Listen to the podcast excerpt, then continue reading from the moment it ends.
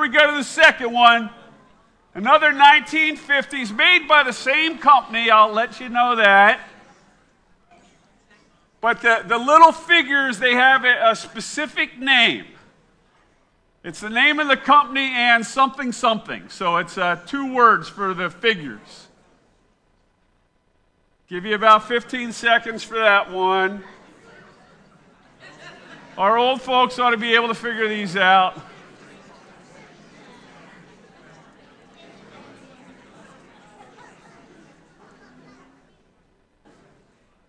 When I was a kid, they, they were a little fancier than that, but they still made them. And I had a little like airplane and uh, airport that went with it. All right, let's go to the next one, Stu. Oh, this one's pretty easy, actually. Had a light bulb in it, you plugged it in. You got a, you could make like a little cookie or a cake or something like that in it. If you left it on too long, it burned your house down on Christmas night.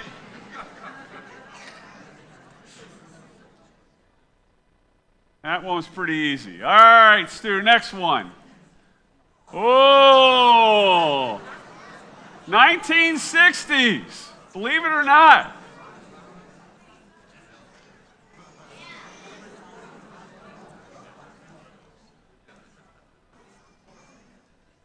These guys were ahead of their time. All right, Stu, let's give them the next one. Oh, this one's a hard one. This was one of Stu, our, our uh, video guy's favorite toys when he was a kid. You, you, you put that little, you pulled that little thing and the wheel spun and it went running down the road. Someone may get that. All right, enough groaning. We'll go to the next one. This was one of my favorite gifts as a kid. When I got this, I didn't stop playing it for like three weeks. Snuck it into school, got in trouble with the teacher.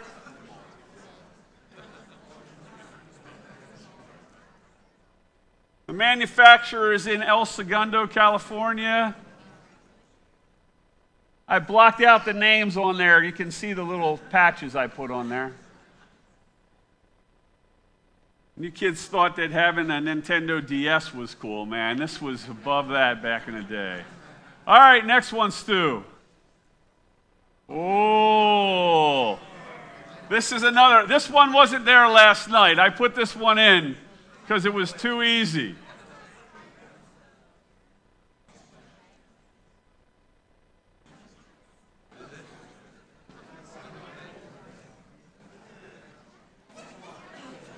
You can go off the faces, that's the last part of the name. So if you, if you look at what the faces kind of are, that's the last part of the name. That's a little hint for you.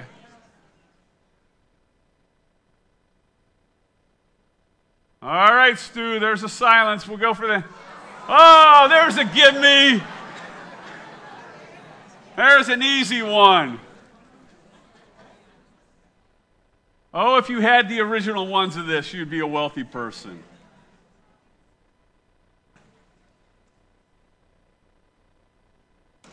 All right. Oh, someone said next one out there. Kids like, hey, give me the next one. That was too easy.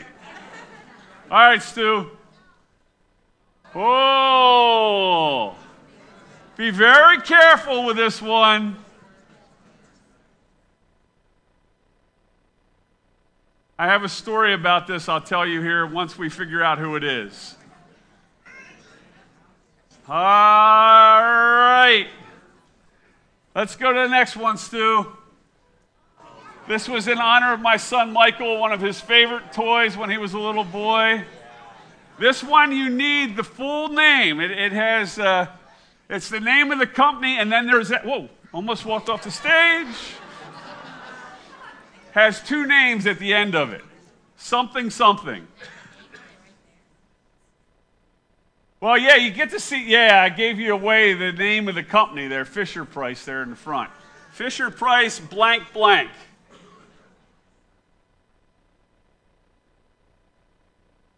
All right, Stu, let's do the next one.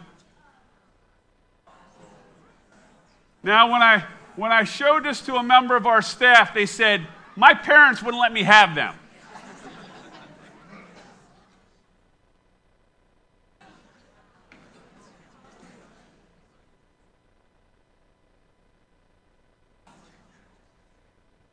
I'm not sure why the girl's stepping on the other one, but kind of goes with who they are, actually. So, all right, Stu, next one.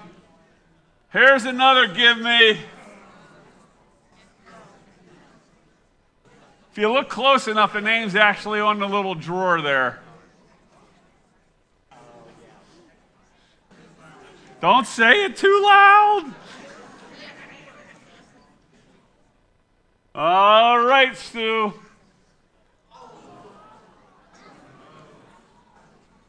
The replacement to R2D2.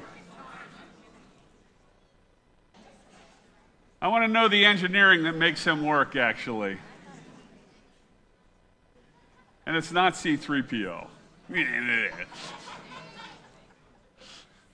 All right, next one, Stu. Ooh, these were very popular. Very, very popular.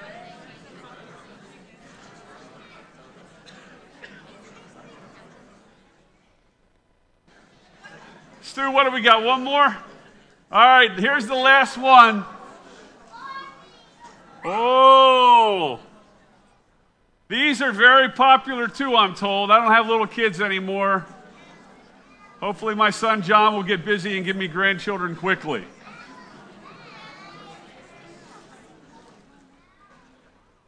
All right. Five, four, three, two, one. All right, now we're going to grade them. All right, so Stu, take us back to 1950. Fisher Price Corn Popper. Not popcorn, it's the corn popper. I almost walked off the stage again right there. So, all right, number two, Stu. Fisher Price, Little People.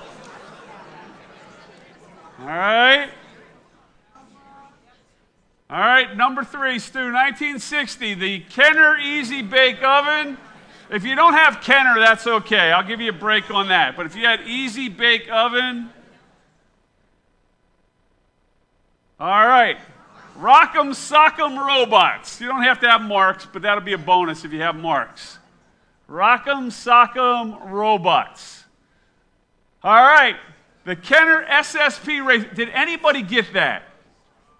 All right. They got it, Stu. Very good. That's impressive. All right. The Mattel electronic football game. All right. Here's the next one Thundercats. Did anybody get that? Whoa! Wow! Impressive. All right, Cabbage Patch Kids. We got that. Very good. All right, next one. Sleep and Snore Ernie. Okay, Stu, hover there for a minute. Now, my daughter Nicole, when we were in seminary living out in Findlay, Ohio, she got a sleep and snore Ernie.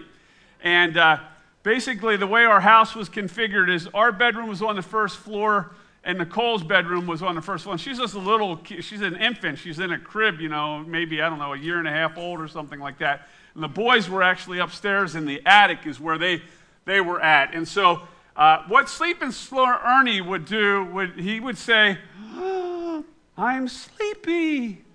And then he would start to, to, to snore. And, and, and then when you woke him up, he'd go, I feel great. and so it's like 2 o'clock in the morning. And coming out of Nicole's room, you know, we're, we're asleep in our room, we're hearing, I feel great. and then it stops. And I'm like, what in the world was that? You know, and uh, you know, I'm really brave and I want to take care of it. So I nudge Kathy and I'm like, hey, you need to go take care of that. And she's like, what? And then you hear, I feel great. And I'm like, honey, I think it's sleep and snore Ernie. Nicole must be rolling over on it in her crib. And Kathy's like, well, you go check it. You're the man of the house. I'm like, no, I'm scared. She's like, Oh, you're pathetic. So she goes into the room and she doesn't want to wake Nicole up. So she has the light off and it's really dark out there. So she starts feeling around in Nicole's crib and she can't find Sleep and Snore Ernie. And so uh, she's in the crib, and from behind her, she hears, I feel great. And she's like, ah! And so I come running into the room, and it's dark, and, and I flip on the light, and there's Sleep and Snore over in the corner, and, and I pick him up, and I'm looking at him, and he goes, I feel great. And I'm like, ah! I'm like waiting for his head to spin around or something like that. And here, you know, the batteries were wearing down and he was freaking out. You know, I like ripped the batteries out of his back. So, anyhow, that's how brave your pastor is, all right? What's that? I did run in after her. That is true. All right, go ahead, Stu. Next one. Fisher Price Great Adventures Cat actually has three names. So uh, if you just got Fisher Price Castle, I'll give that to you today, all right? Because I'm feeling awfully gracious, all right? Huh? If it just said Fisher Price Castle, I'll, I'll give you that, all right? Because I thought it was Adventure Castle, but it was Great Adventure Castle. So I told people it was only two words, it was really three. All right, next one. Bratz Dolls. Anybody get that right? Oh, wow. All right. Oh, you guys are bad parents giving your kids those dolls, so. All right, Stu. Xbox 360, piece of cake. BB 8 droid. A lot of you guys, Star Wars fans, would have got that one right. Fingerlings. Fingerlings. All right, last one. LOL surprise dolls. Who's got those right? Very good. They come in like a little container or something? You don't know what you're getting, right? Yeah. See how hip I am? Sue, is that the last one? All right. So, any of you get all 15 right? All right. How about 14? Ooh, I'm doing good. 13. All right. There you go. You guys are the winners here. Yeah, give them a round of applause. So there you go. Share with your group there. Take one, pass it around. All right, so the balance of this is you can just kind of stay in your seats. We'll give you your kids back in a bit, a bit, all right? So, or you can leave and leave them with somebody else if you'd like. So, all right, so I need the green microphone is hot, right? Good. So, here's what I want to do I want to ask our kids, we'll start out with our kids, why in the world do we give presents on Christmas. Who can tell me why we give presents? We'll come over here to Sonny first in her gold sparkly outfit. Hello, Sonny. How are you? Good. So, why do we give presents on Christmas? To be, well, God gives us presents for He died on the cross for us. So we give thankfulness to other people, and it's about giving. It's not just about the presents. Very good. That's excellent, Sonny. Very good. Yeah, God, God give, gave us a present in Jesus. We're going to tie into that for a second. Is there there's some other reason why we might give presents? Where, where do you think people came up with this whole idea? We'll go back here. Hello there. How are you? Good. Why did they, Why did we? Why do we give presents? Because God helped us get creative. Because Jesus loves us and He has to open presents. Okay, very good. Jesus gives us presents. Excellent. We're trying to think of a. Let's. We're going to go with some kind of biblical tie-in. So we got to go way over here. I'm getting my steps in. I'm at 3,192 right now. So we'll get over here. How are you today? So, where did we get this idea of presents come from? Um, the three wise men. Right. Yeah. Actually, yeah. And it wasn't. It was wise men. We don't know if there were three or not. The song actually kind of created that. But what was another name for the wise men? Do you know what else they were kind of called? Who knows what else? Go, go ahead, shout it out real loud. Kings, all right, they were called kings. There was another name, begins with M. Yes, Jesse. Oh, yeah, very good. Say that in the microphone, Jesse. Magi. Yeah, the Magi. That's exactly right. So the Bible tells us that there was this group of, of kings or, or Magi or wise men who came to Jesus and they brought gifts for him. And uh, there were a couple gifts. What were the gifts? Who can help me out with the kinds of gifts that they had? All right, well, very good. Frankincense. Now, what, well, hold, you guys are going too fast. Let me work on one at a time here. So, do you know, uh, do you know what the frankincense represented? Perfume. Uh, well, yeah, it's kind of perfume. What, what, what's at the end of frank? Sense. Incense, right? And what was the in, where was the incense used? You know where the incense would have been used at in the Bible? No. Oh, that's okay. It was used in the temple, right? The priests would burn incense. The incense is, was symbolic of Jesus' priestly role. And why would they need to burn incense in the temple? What would be the practical reason for? We're going to go back to this young man here. What's the practical reason that they would have burned incense in the temple? To give it to God. Well, to give it to God, absolutely, but there's a, another reason why, very practical reason why you're burning incense in the temple. Any other ideas? Yeah, that's exactly right. Why did it smell in the temple? Animal sacrifice. You start burning some flesh once, you're going to want to cover up that smell, all right? Very practical reason why they're burning incense in the temple. So, yeah, these magi come to Jesus. They present him with frankincense. It's a symbol that he's, he's going to be a, our, our, priest. Now, what other uh, items did they bring? Two other items. Raise your hand here. Go ahead from the back. Myrrh. And you know what myrrh was used for? Anybody know what you used myrrh for? Go ahead, Terry or Tracy. That's exactly right. It's embalming. I mean, how's that for a present? Hey, welcome. I'm glad you got this new baby in your world. Here's some embalming fluid for you. And that was going to be a symbol that Jesus is going to die for us. Go ahead. What are you going to say? Yeah, well, it preserves the body. That's exactly what it does. Yep. That's exactly right. All right, and what was the third one? This is the easy one. Go ahead and shout it out. Gold, which represents what? That he's a king. All right. So this is the this is where we get the whole idea of giving gifts. Now, the thing the Bible tells us is that Jesus is God's gift for us. And the, the closest place, or the first place that comes to mind when you think about Jesus being God's gift to us, is in John 3:16 and 17. So we're going to see if one of our kids can uh, recite that from memory for me.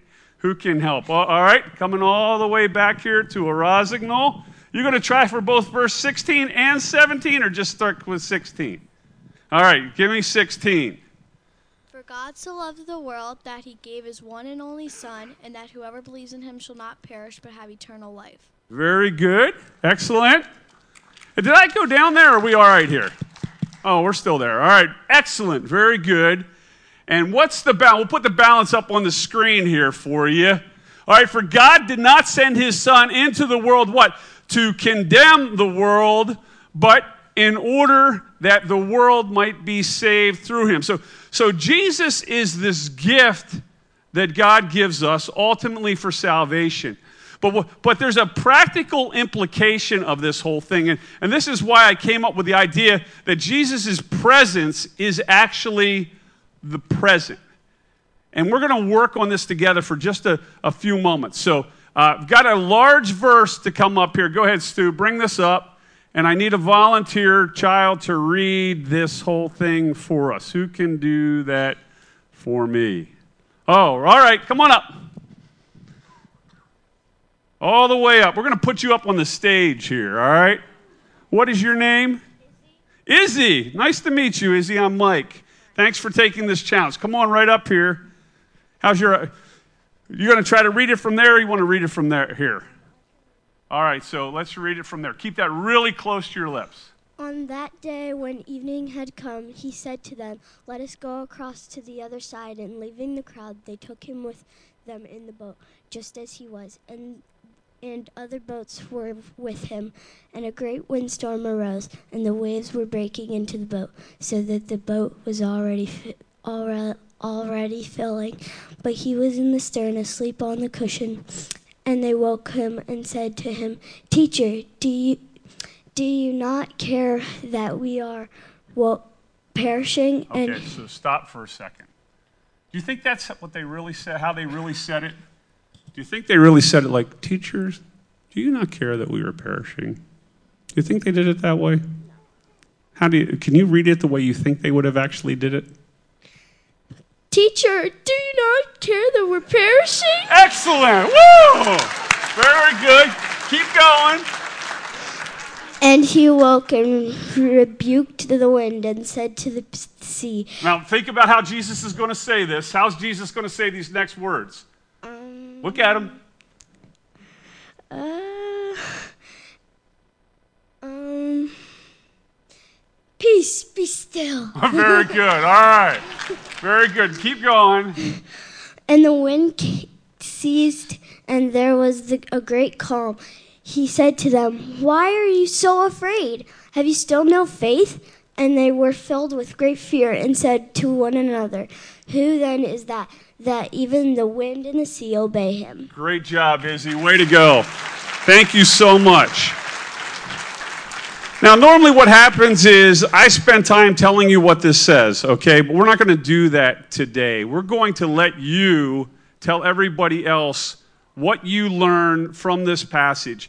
You know, when you read something in the Bible, typically when we read in the Bible, the stuff that we read is really not about us, it's really about God. And so, uh, my question for us this morning is what are the things that we learn about Jesus in this account here? So, uh, it can be adults or kids. Just raise your hand. I'll come to you with a microphone. Continue to raise the number of steps that I have here. So, who wants to help me here? Who? What do we learn about Jesus from this? All right, coming back here. How are you? Do you know what we learned from Jesus from that? No? Okay, just stretching, and I came back and harassed you. All right, no problem. What do we all come into the back here? So, what do we learn about Jesus from this? From what I gathered, it's that they say they have faith, but yet every time he's proven something, they get scared and they don't believe like they're supposed to. And that's why he's trying to tell them, look, you guys say you believe me and you're following me, but when it comes down to it, in the heat of the moment, when everything looks horrible, you run instead of embracing it. Okay, very good. Yeah, this is the reality of, of the Christian walk a lot of times. Jesus delivers in our life, and then something bad goes again, and then we think he's not going to deliver again. So that's definitely one of the things that we learned. Coming over here to Sani. Sani, what does this teach us about Jesus here? It teaches us that um, when that they were like like when they were when the when they were telling their teacher, "Do you care that we're perishing?" Um, it teaches them that it teaches their teacher to know to to listen more or watch them more because if they're if, and and sometimes you and sometimes if you're not getting if you're not paying attention and you're doing stuff that isn't right and your teacher is is not paying attention then you could really get in trouble Okay, that's very good. Yeah, what's concerned was they were wondering whether Jesus really cared, weren't they? They're like, hey, you're asleep and we're like perishing here, and do you not care about that? That definitely that teaches us a lot about us, right? That a lot of times we like wonder whether Jesus really cares when the wheels are coming off in our lives. What else do we learn here? All right, Trace? Jesus has control over the over over creation. Yeah, very good. He has control over creation, able to just say, hey, peace be still, stuff stops. Impressive. Did you have one? Uh, two things actually. one is that Jesus, uh, though he was God, he was also man, and he was so tired that he was sleeping through a storm Right. on a on a boat. And the other thing was, he seems a bit impatient with their lack of faith. Yeah, no doubt. Yeah. You think God can get impatient with our lack of faith? I would think so, yes. And it does show he's completely human. I mean, that's one of the things. I, I, you know, one of my favorite verses when we're told what he's tempted in every way, but did not sin. I mean, that's a great reminder for us. Rihanna. Okay, I didn't get this from myself, but That's Paul all right. Tripp, um, he pointed out that this actually reveals to us that um, God is sovereign over everything. So he actually sent them ahead knowing there would be a storm. So he sent them into the storm so that he could bring about um, something in them that they didn't even know they needed, which was essentially faith and trust in him. Very good. Yeah, this was something that we got missed last night, which and and we ended up talking about a little bit. Is this that that Jesus put them in a boat, told them to go to the other side. He's the sovereign God of the universe. He controls the weather, and what does he do? He puts them into a difficult place. Now, why in the world would God do that? That's why he does everything. He does it for his glory, so that his glory is seen. This is a very important thing for us to remember. There are lots of people in our church family right now who very bad things are happening in your life. And those very bad things that are happening in your life are a result of one of two things either Jesus causing that to happen into your life, or Jesus permitting it to happen in your life. And, and it's all designed for his glory. I mean, the suffering that we have in life, if it is not for a greater purpose, then, then, we, we serve a, a- a God who's evil. What God does is He takes our suffering and He uses it for His glory. He uses it to lift Himself up, and in the process, in the midst of that pain, we end up getting blessed. A lot of times we don't see that until the very end, though. A couple other things, and then we'll, uh, we'll wrap our, our service up here. What other things do we learn from this? Hello again. I just wanted to add that um, in the verse, if you study it carefully, uh, Jesus is teaching his disciples of resting in him and obedience when he said, Let us go across to the other side. We have to obey. When, when God speaks, he wants us to obey and also resting in him. That's why he was sleeping on a boat as an example of he is rest, he is our perfect peace. Very good. Excellent insights. How about two more? All right, coming over here.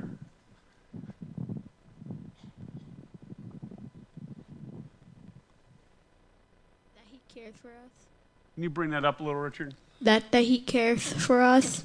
Yeah, very much so. That's exactly right. He cared, he cared for them, right? He, he put up with their shenanigans a little bit, and he shows that he cares for them. All right, one last one. All right, coming over here.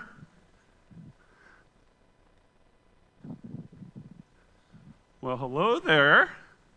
How are you today? Our microphone's running out of charge. He died on the cross for us. Yes, he died on the cross for us. I mean, that's the greatest care that he shows, right? Is he was willing to die so that we might live. And so the, the point that I was just trying to bring out on this whole thing this morning is that Jesus is God's present to us, but the very fact that he can be present in our lives, that's really the beautiful gift. It lets us, it lets us know that we can get through whatever storm that God might bring, whatever pain might come into our lives, that we can turn to Him.